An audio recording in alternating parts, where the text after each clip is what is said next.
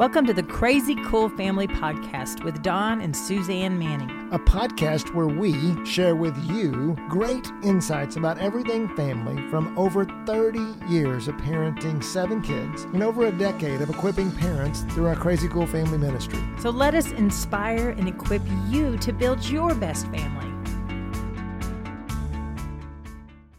Welcome, welcome to the Crazy Cool Family Podcast. I am so excited today. We have Dr. Wyatt Fisher.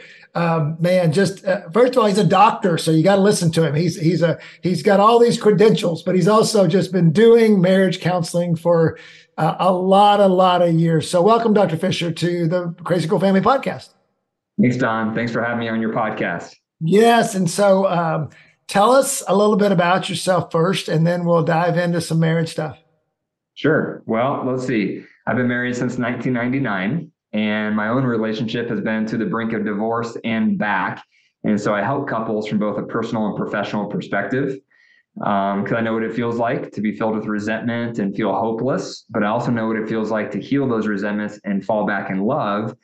And so I'm in the business of helping couples do the same. So I help them resolve their resentments, how to build back their love for each other, which then creates a stronger family unit. Okay, so I got to ask this question like take me through the timeline of your building resentment, divorce, and healing. And and the reason I ask this is because I want parents to see sometimes how how hard, how long it takes for relationships to really heal. Yeah. Well, we've been married since 1999, like I mentioned, and I'll say the first half was constant problems. Um, primarily, my wife had a lot of trauma, sexual trauma growing up, and she's okay that I share this. I always get her permission. And as we, her trauma didn't surface until we got married. And what that looked like is she avoided all physical intimacy. And then me, as a high libido partner, responded poorly to that. And I responded with frustration and anger. And then I just made things worse. Um, and so then she started pulling away more. The more she would pull away, the more frustrated I would get. So we had this vicious cycle. Now, what made it worse is I was just starting graduate school to become a therapist. And so my thought was, I can fix us. I can do this. We don't we don't need outside help. And so that prolonged our toxic dynamic for years until finally we are hanging on by a thread. And so finally I relented. I was like, okay, we definitely need to see someone because I can't be objective in our own marriage. So that started a journey that lasted about four to five years of working with multiple trauma specialists, different therapists to help us untangle all these knots in the scar tissue that our dynamic created for both of us. Uh, so it was it was a long journey, um, but I'm very thankful that neither of us gave up because today we're more in love than ever and we have a healthier relationship than we've ever had. Yeah, and so but you said it took years to make that happen, right? Yes. And so now, um, you know, when you're, um, but your marriage is is strong now. Is that what you would you say that it it's fully healed? Uh, where where would you say that you are now?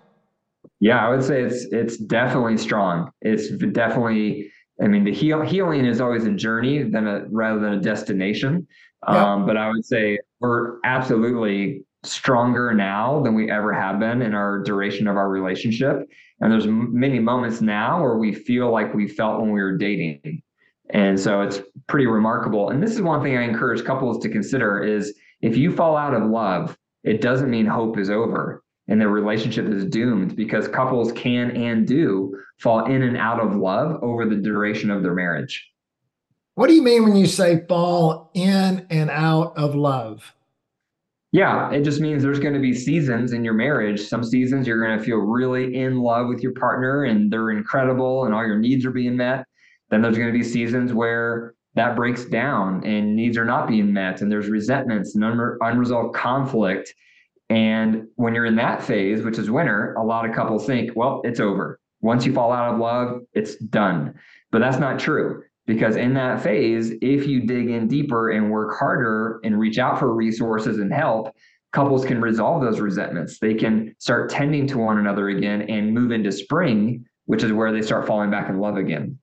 Do you feel like I, I that when you one of the things at Crazy Cool Family, we were just talking about this before the podcast, is I feel like that so often parents are trying hard at things that need to they need to adjust their techniques. They need to adjust their strategies that they really just don't know how to do it you know? Um, do you think um, do you see that in the couples that you are um, you have a practice you have a, a, a, counseling practice as well as you have people that do coaching for you? Do you find if you can adjust their strategies that that, that there's ways that they can learn to work these things out oh yeah yeah i mean if i have two partners who are teachable and open and willing we can do incredible work together and that's what I'm all about. So I teach couples tools, tools to resolve resentments, tools to foster emotional intimacy, tools to share power and decisions. There's all these tools. And so a lot of my work together with couples is training them on skills and practices and strategies that they've never learned because we're not taught this stuff. Right. We go to school to become an accountant or to become a teacher, or to become a lawyer. We go to all this training, all this education to be eh, amazing at our career, but when it comes to our marriage, we receive little to no training, so we're we're missing the tools. And so that's kind of my angle to it is I'm there to help couples learn the tools. So like what's an example of a tool, let's say to overcome resentment? So I know that you know, I talk to a lot of couples. I've struggled with it where, you know, just we build up these things of my wife's not for me or my husband's not for me. Uh, we build resentment. They always do this or whatever. So, what would be like an example of a of a resentment overcoming tool? Yeah. So there's two tools that are more proactive, and then there's one tool that's reactive. Uh, I'm not sure how much detail you want me to share with those because it could take a while to go through those different ones. Um, but on a bird's eye level, uh, the two that are proactive, those tools are all about opening up the communication, uh, learning how to share what's bothering you, what's frustrating you in a way that keeps it emotionally safe. Um, those are the proactive tools. There's two of those. Um, the reactive tool is a tool to help couples walk through their feelings and their thoughts around the resentment in a way that keeps it emotionally safe because most couples have these areas of resentments that they can't even bring up because it starts a fight. So then they just keep it down, they bottle it up, which eventually creates a blow up. And so what I do with couples in my practice, for example, is I have them write down all of their resentments they have toward each other. Normally each partner has like three to six resentments categories. And then I teach them that tool, the re- reactive tool, which is called the reunite tool. So people can Google it. Just go to Google and type in reunite tool and you'll see it. It comes up there at the top. So that tool has multiple steps and it shows couples how to talk through these hard topics. Because if you can't even talk through it, then you're definitely not going to resolve it. So that's the first step is just how do we even talk through this in a way that stays emotionally safe without us escalating to make sure we both feel heard, there's empathy. And then finally, how do we make changes so we don't keep doing these same behaviors? So there's a lot of elements packed into that tool but that's just like a broad uh, summary of it. I think it's you know so off so, but you know what I want parents to hear too, and and married couples is, man, there's hope. There's always it, it, what you said was, first of all, you got to be willing to be teachable. That's what I heard. Yeah. And secondly, you got to be willing to be teachable, and then go find the tools that help you. And and, and it's not just I mean there's a heart posture and then there's knowledge. Is, that what you're saying? That's right. Yeah, because if you teach a tool to someone who's hard-hearted, it's going to bounce right off. Right. right. Or you can have someone who's soft-hearted, but they don't know the tool, and they're also going to struggle. And so the best is you if if both partners can be open and soft-hearted from that perspective, and then they gain the knowledge of the tools, now they can really make progress in their relationship. Yeah, and I know with um, with seven kids that we have, and um, and probably the same with you as four with four kids.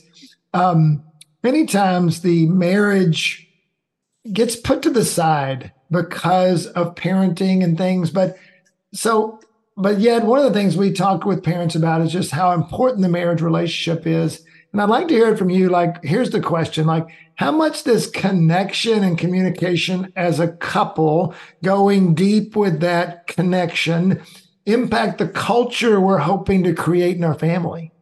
It's everything. yeah, if the marriage falls apart, the family falls apart. And so the more that marriage can get healthy and the couple can feel like a team, a unified front, uh, the better the entire family is going to benefit, and vice versa. So if the marriage is crumbling, if there's a lot of resentments, there's a breakdown of connection and intimacy in the in the marriage, then that's going to spill over into the family and with the kids. And there's going to be much more just tension in the home, a lot more arguments in the home. The kids aren't going to see a good model for what marriage should look like. They're not going to see mom and dad being warm toward each other. They're going to see coldness. And so it has a massive ripple effect. And so that's why I always tell people is it, the best thing you can do for your kids is have a good marriage. And yeah. So how do they? But so then, like, I'm and I'm sure you see a lot of couples with kids and all the busyness and sports and extracurricular activities, and uh, and they're both working maybe as well. What do you tell them to do? How much emphasis do they put in their marriage, and how they make that happen in a busy home? Yeah. Yeah, I mean, there's different ways to approach that. Um, one way is obviously the more time you spend together, the more opportunity you're going to have to feel connected and close. And so when couples first start working with me, I ask them, you know, how much quality time do you guys have together every week? And normally it's like 15 minutes a week, you know, something really, really small. Okay, wait a minute. You just said 15 minutes a week? A week. Oh yes. my goodness. Wow. Yeah. So we kind of start with just kind of getting an assessment of where they're at. And then we slowly start building in some connecting rituals for the couple, starting really small so it's manageable. But it's it's a vicious cycle because in the beginning, when couples have resentments, they don't want to spend time together either. Oh, and so like, you know, like I'm frustrated with you, you hurt my feelings, my needs aren't being met. Why would I want to spend time with you? And so that's where we always start with healing the resentments first, and then we slowly start building up the marriage second. Well, and so that's so interesting too that you say couples don't want to spend time together because of the resentments that have built up. You, see that a lot, huh? Yeah, I mean, it's hard to go on dates with someone you resent. It's hard to have sex with someone you resent. And so nothing really works in a marriage until the resentments are addressed. So let's say a couple comes to you because we're talking about connection and communication as a couple. It's impacting their marriage, but you're saying it's also impacting their family. So if yes. they come to you and there's a lot of resentments there, I, am sure, you know, and different resentment levels in different marriages, but they they come to you and so what would how do they start? What do they start with? You know, to start to break down those resentments. I guess we go back to the tools uh, but I mean, yeah. You, you just tell them that, hey, okay, an hour date night or something like that. I mean, like, what are some practical things that they do to get started? Yeah. I mean, the first phase is resolving the resentments. So I have them make that list of categories of resentment, such as parenting might be a category, finances, sexual intimacy, emotional intimacy, feeling voiceless, uneven workload. So I list off these common categories of resentment so they each can start thinking like, where do I have some resentments? And then I teach them the reunite tool. And then we just walk through one resentment at a time. And that's going to take as long as it needs to with each couple based on how many resentments they have. Once we work through all that, that's when we start building up the marriage. So then we'll start talking about how do we increase your emotional intimacy how much time together could could we start carving out for your marriage how can we start carving out some dates you know on a regular basis how can we start having a i call it a marriage huddle once a week to do multiple things to foster teamwork um, so that's when we start really building it up um, because again if you start with all those quality time items in the beginning when there's all these active resentments they'll either not want to do it or they'll fight during it and so, so let, me, let me ask you a question like you know, in this day and age, it feels like, you know, counseling has become, counseling and coaching have become more prominent. Um, and so when you see people that have resentments and, you know, do you recommend, can they start themselves or do you always recommend they go see a counselor? I mean, what do you like? Because it feels like that what you're saying is, is that if they have a lot of resentments toward each other, they're going to have trouble actually just communicating on a surface level. Yeah. Yeah. Cause they'll, they'll be getting triggered. They'll get agitated with each other. But the nice thing with this day and age is there's so many resources, right? So they could start with a podcast, or they could start with an app, or they could start by going to a conference, um, or working with a counselor or a coach. So or an article. Like there's lots of opportunities to just get the ball rolling on how do we make our marriage better? How can we work through these hurts and these resentments? Um, so they can always, I always encourage couples too, like start at the lowest level. Maybe that's trying an app or going to a conference or reading an article or a book. Um, and then if that's not enough, then you can go up to that next level where you work with, you know, a coach or a counselor. But the nice thing with all that variety too is some people are open to a counselor, some people are not. But that person who's not open to a counselor, maybe they're open to going to a conference. And so it's always good, I think, to pre- present options. And so then you can try to find something both partners would be open to for a starting point. Well, and I wonder too, do you ever find that like just getting a friend? I mean, it seems like to me sometimes, like Suzanne and I, my wife, uh, we have been working with a marriage coach for, I don't know, four or five years. And it really helped to break open some things. And it's, it's almost like, yes, they helped, but it actually just getting a third party involved that's a listening party that is willing to say, no, don't do that. You know, it's almost like you fight cleaner when you have somebody else there. Um, what do you see? I mean, as, would you recommend couples that are kind of, you know, at the maybe high resentment level seek someone else to kind of mediate their their discussions? Yeah. Yeah. I mean, if you're at that level where, you know, we can't talk about certain topics without it escalating, then that is an indicator that we need someone else to help us work through these topics. And couples reach an impasse, right? Where one partner sees it one way, the other partner sees it another way, and they're not, they're like stuck. And so whenever you're in that position, it definitely shows you need someone else to help you walk walk it through, almost like a river rafting guide right? You would never go whitewater rafting like on your own, just like, yeah, I'm just to go for it. There's always a guide to help you kind of through the real treacherous waters on like, okay, we got to go to the left here. Now we have to dive into the right here so we don't tip over the raft. It's kind of like that when you're working with a counselor or a coach. Um, now, the idea of working with a friend could have some potential benefits, but there's going to be a ceiling there because this friend most likely is not going to be objective because they know you personally. They might be closer with the husband or they might be a little closer with the wife. So that may influence their feedback. And they're not trained in this. And so they they don't necessarily know what you should do instead or what should be healthy. I mean, they can just kind of give you their impression. Um, so that's tricky. So it, I think there could be some benefit, but it's going to be limited when working with a friend. That's good.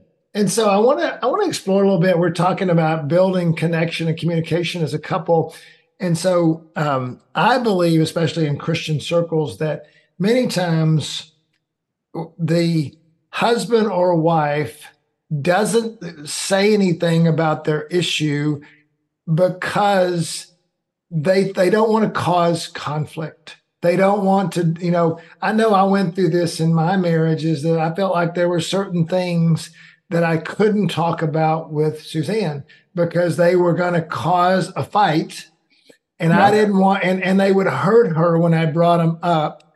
So I didn't bring them up, but therefore it made us kind of, you know, go to our separate corners, if you will, when those issues ar- arose. Yeah. All right. And, but I thought personally, I was helping because I was taking it for the team. I was not hurting her. I was trying to resolve it on my own. But what I'm hearing from you, and, and I I agree with this, then what I think you're going to say is that, you know, that's not healthy for our relationships. And it's so not. if and but do you see that where people are thinking they're helping but they're hurting, I guess? Yeah. Especially with someone with someone who is high in agreeableness or conflict avoidant um, those type of temperaments in particular don't want to bring things up because they don't want to rock the boat they don't want to start a fight or they don't want to hurt their partner's feelings which is admirable right? I mean that's admirable that you don't want to have those negative effects. However what tends to happen is okay now i'm stuffing it down these negative feelings i'm having toward my partner and that's going to come out in other ways. So maybe that comes out in me detaching or i'm kind of pulling away from my partner or i'm a little sh- more short with my patience toward my partner, or I'm not as attentive toward my partner, not as sensitive to what they're feeling. And so it comes out because negative feelings have to go somewhere.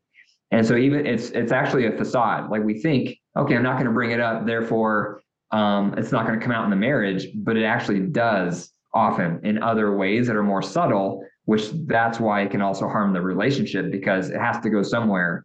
So it comes out in passive aggressiveness or all these other ways, which then does hurt the marriage. Well, in in our marriage, and I've heard it in others too, it actually, uh, my wife's more of a feeler, so that when I, so we would, when I withdrew in order to protect, she actually felt like I didn't care. Yeah, yeah. And so that was, and I was like, well, of course I care. I'm caring because I'm trying not to hurt you and I'm trying to make, keep the peace. Isn't that yeah. a good thing? But in reality, again, uh, we weren't really pursuing the connection and communication at a deep enough level. We were just safe with each other. And right. we really didn't go deeper to get the intimacy there that needed to happen, right? Yeah, and that's a good example of how you didn't bring it up, and what was the result? You you pulled away. Exactly, and and, really thought that I was doing good in pulling away because I was making sure that I didn't hurt her, didn't cause any problems or any pain. I think sometimes we feel like that, uh, and and really, what I would say in our marriage is, um, once we started digging into those issues, it was hard but it was also and it took time but it's been healing in our marriage. Yeah, absolutely yeah i mean that's why things can't go forward unless those things are discussed and processed through and talked about and that's where that reunite tool is one option to help couples do that work um, because yeah when once you are able to talk through it i mean i've seen couples in my office where I teach them the reunite tool and then I guide them through it where it's like it creates this it creates multiple things, but one thing it creates is like this cathartic release. Like finally, we're able to kind of talk about this. Finally, I feel like you hear me. Finally, I feel like you're putting yourself in my shoes. Finally, we have some oh, answers oh, wow. on how to do this different moving forward. So it's it's almost like a dam is blocked, right? And you're removing all these logs from the dam so the water can start flowing again. Yeah, that's good. And so, you know, one of the things I'd love to leave with parents is is that you know, don't that it's not good to avoid the conflict. Um, although you know sometimes the conflict can cause pain with people. Um, how do you help? I got a couple of questions as we as we move. I want to move over to a couple of things. One of them is sometimes people are not healthy enough to go into conflict. How do you help or what would you say to to married couples? That are like i'm not healthy enough to handle that what i'm going to face from my spouse if we talk about that. How do parents or married couples get healthy enough to be able to go into the fight? Yeah so i would say it's not necessarily about going into the fight. It's more about we need to sit down and resolve our resentments um, so it's not about like, okay, I'm going to start to fight more in my marriage, but it's more about when we have a conflict, you know, what's underneath the conflict. So instead of focusing on the weeds on top, like what are the needs underneath that? What are the patterns? The patterns are the most important piece. Um, and then if someone feels like, you know, okay, I've kind of identified the patterns that are making me feel negative toward my partner. Now, how do I talk about those? And that's where if they feel like I can't talk about those, I don't know how to talk about those, that's where something like the Reunite tool or working with a counselor or a coach could become very helpful because then you have that third party to help walk you through to keep it safe so you can get through the whole conversation and have some resolution on the other side. Um, so yeah, so it's not about yeah, go ahead. Well, I was just wondering, do you ever have to like the let's say that a wife is is struggling and and you know every time they talk about it with a husband he gets angry well, maybe the husband has to deal with some, and, and maybe that's a result of internal issues within the husband. There's triggers or whatever. I'm just wondering, do you ever see where you got to get the the husband to then go through some individual counseling or you know belief change in order to be able to come to the relationship healthy enough to be able to handle the the issue sure yeah absolutely you know that can definitely happen you know each partner has different levels of emotional intelligence and so those who have the lower level often need some extra support to get them up to speed and up to par with how to think about dynamics how to think about you know relationship issues. And so that might be able to get addressed with their own research or reading some books or they may need some individual coaching or counseling to help them on that journey. Right right. Well and i think that's that's another thing is you know one of the things we teach a lot is you know, the best thing you can do for your marriage is to present it the healthiest version of you. You know, that you can, if you're healthy, then you're able to get into your marriage in a in a more and more healthy way. And so sometimes, you know, um, sometimes we blame it on our spouse, and the problem is actually more as much or more us. And if we can resolve our issues, then we can then get into the marriage and resolve those issues better.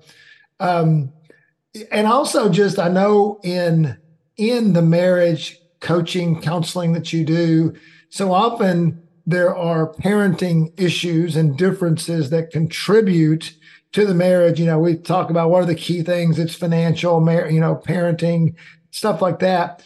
Um, what do you say to parents struggling to remain unified and connected in raising their families? How do you create unity in parenting? Yeah. Yeah. So couple things. Uh, one, right off the bat, is to get out of the habit of telling your children or teens um, or adult children um, yes or no to any type of request, um, anything that has significant impact. Um, because what happens a lot is one partner is a little more lenient, the other partner is a little more strict. You know, one partner is more relationship focused, the other parent is more justice focused. And right. so if either parent are are quick to just kind of say their answer to the request, then often the other parent parent can feel voiceless and feel like, hey, wait a minute, that's not what I would have responded with. That's not. I don't feel good with what you just told Johnny. Um, but now it's too late because now the answer's already been provided. So this is just one tip. So anytime your children, no matter what their age, comes to you with a request, like whatever that is, just get in the habit of saying, I'll discuss it with the other parent and then we'll let you know. Oh, interesting. Um, that's a good. Okay. Yeah. Yeah. Because then right off the bat, you know, you're not saying yes or no, and then the other parent's feeling voiceless. So you're saying, yeah, okay. So I hear what you're saying. I hear what you want or what your request is. I'll talk it over with your mom or dad, whoever the other parent is, and then we will let you know. Now, once you get behind closed doors with your partner, that's where the work really begins because inevitably you're going to land on different positions of of what how you should approach your child in this situation. Let's say it's how much screen time your child should have. Well, let's say that's the topic. Right. And one one partner is saying zero screen time, the other partner is saying unlimited screen time. Now what do you do? Um, so there's so many issues like that with parenting where you land on different topics. One parent thinks their children should have no sugar. The other parent thinks it should be unlimited sugar. Who cares? Right? All these kind of differences.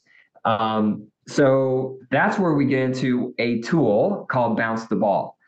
And the bounce the ball tool, just like in sports, no one likes a ball hog. And a ball hog in marriage is someone who just says, This is what I think we should do. Therefore, that's what we're going to do.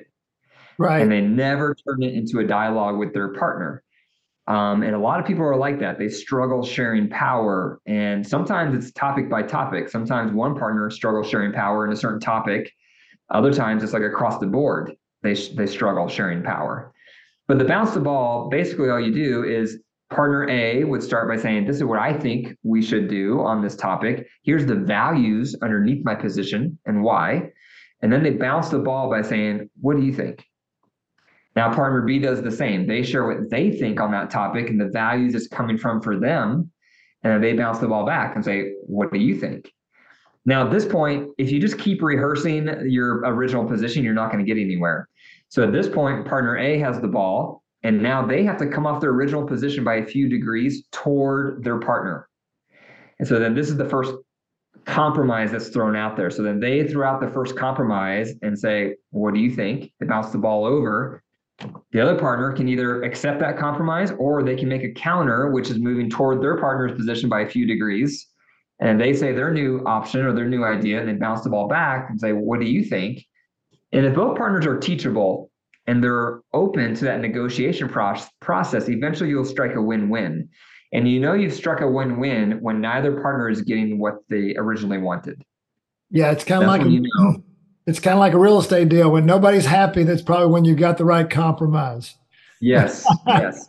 um, and the it's it's yeah. Go ahead. Well, one a couple of things you just said there. One is is that you know I can see really parents. Well, you know, I made the decision. This is what I thought we should do, but also then even if they were to talk about it, which is a big step, then you get the parent who tries to sell their position. You know, hey, this is, you know, it's almost like I, I, I say a lot, you know, I tried to convince Suzanne to be more organized and structured the whole first decade of our marriage, design systems for her to help her parent better, quote unquote, when in reality, she knew a lot more about parenting than what I knew. And you know, and I really needed to adapt more to her than she did to me, but it didn't stop me from trying to sell her on my process. Uh-huh. Yeah. Yeah. And the, the truth is that both parents bring a unique skill set to the parenting process. You know, one parent is really gifted in setting limits, and that comes natural to them, and what the boundaries should be for these kids, and what the consequence should be. Another parent specializes and is talented in love. Like, how do we make them feel loved? How do we make them feel, you know, warm and like welcomed in our home? And both of those are strengths. And so, if you think about it, you know, how can we leverage the strength of both of those parents? Because kids need both love and limits. And that's where that bounce the ball comes into play. Because most of the time, one partner is going to be coming at it from more of a lenient relationship perspective. Yep. The other partner is going to be coming at it from more of a boundary setting, justice oriented perspective. So if you can blend those two styles, you're going to get the best of both parents, which is ultimately going to be best for the kids. Well, and isn't it? I mean, even with your kids, I mean, even with kids, it's like, isn't it interesting that God made us so different? That He could have mm-hmm. done just about anything, but He made us all different. And yet He desires unity and so we, he wants us to take those different. I love that you use the word values because, and, and parents, this is one of the things that we teach a lot that I think relates to what Dr. Wyatt's saying.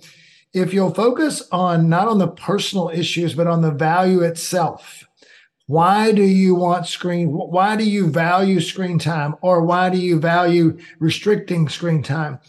it's kind of like it takes it off of a personal level and puts it on a value level. So now you can talk about it objectively rather than, oh, you're I'm right and you're wrong. I yeah. Mean, would, would, you agree with that? Yeah. yeah. Once you can distill it down and think about, okay, here's my value on this topic, here's my partner's value.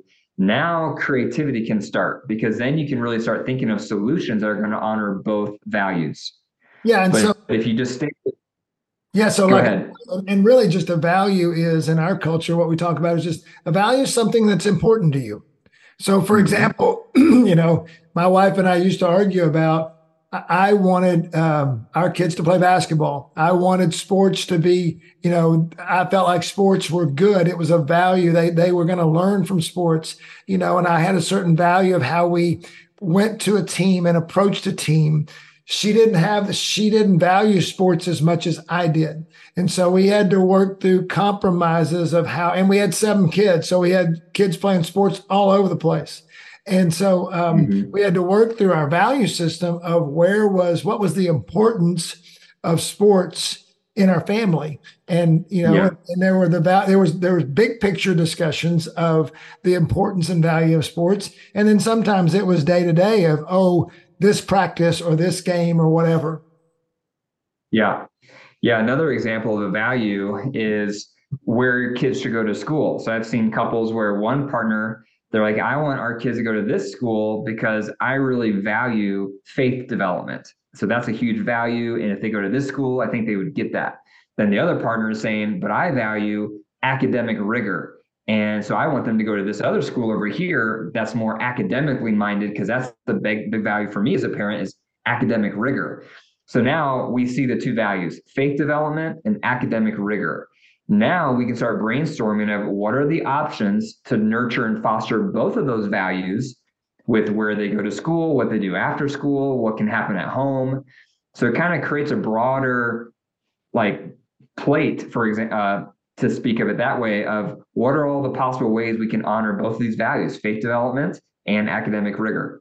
Yeah. So, man, Dr. Wyatt, thank you for so much for jumping on with us. Um, just uh, as we kind of wrap up here, um, one of them is teachable. Be teachable as a spouse. Um, second, you know, get resources, whatever those resources are. Like you said, so much of what so much is available out. Uh, gotta gotta qualify, but so much is available out there as well as not only you know resources you can buy, but also people you can see and you know either coaches, um, you know, uh, counselors within the church, you know, mentor type people, uh, people that have been down the road. You know, we have a lot of resources at Crazy Cool Family uh, in, as well. Um, as you as as you leave them today, what are your uh, how would you like them to to connect with you to see what you're doing and anything that could help them uh, for our parents listening to the podcast? Sure. Yeah, if you want to learn more about marriage and how to improve your marriage, my podcast is the best place to start. My podcast is called The Dr. Wyatt Show, and I put out a podcast episode once a week. Usually, they're about 15 minutes, very practical, to the point. Uh, and that again, that's the Dr. Wyatt Show, and you can listen to that wherever you get your podcasts. I'm also on you know, Instagram, YouTube, Facebook, TikTok, and my handle is at Dr. Wyatt Fisher. Oh, great.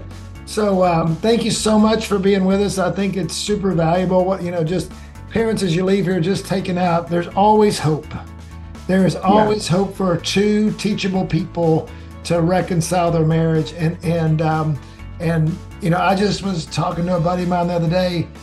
they were just at the point of divorce, and now weeks later, they something broke and there's you know so so often we think our marriage is just never fixable but you know with, with you never know what god can do and you never know what happens when you get two teachable people together. So um, thank you so much for your time and um, and we look forward to just listen uh, my readers our readers our listeners listen to your podcast. And um, as always parents we always tell you go be crazy crazycoolfamily.com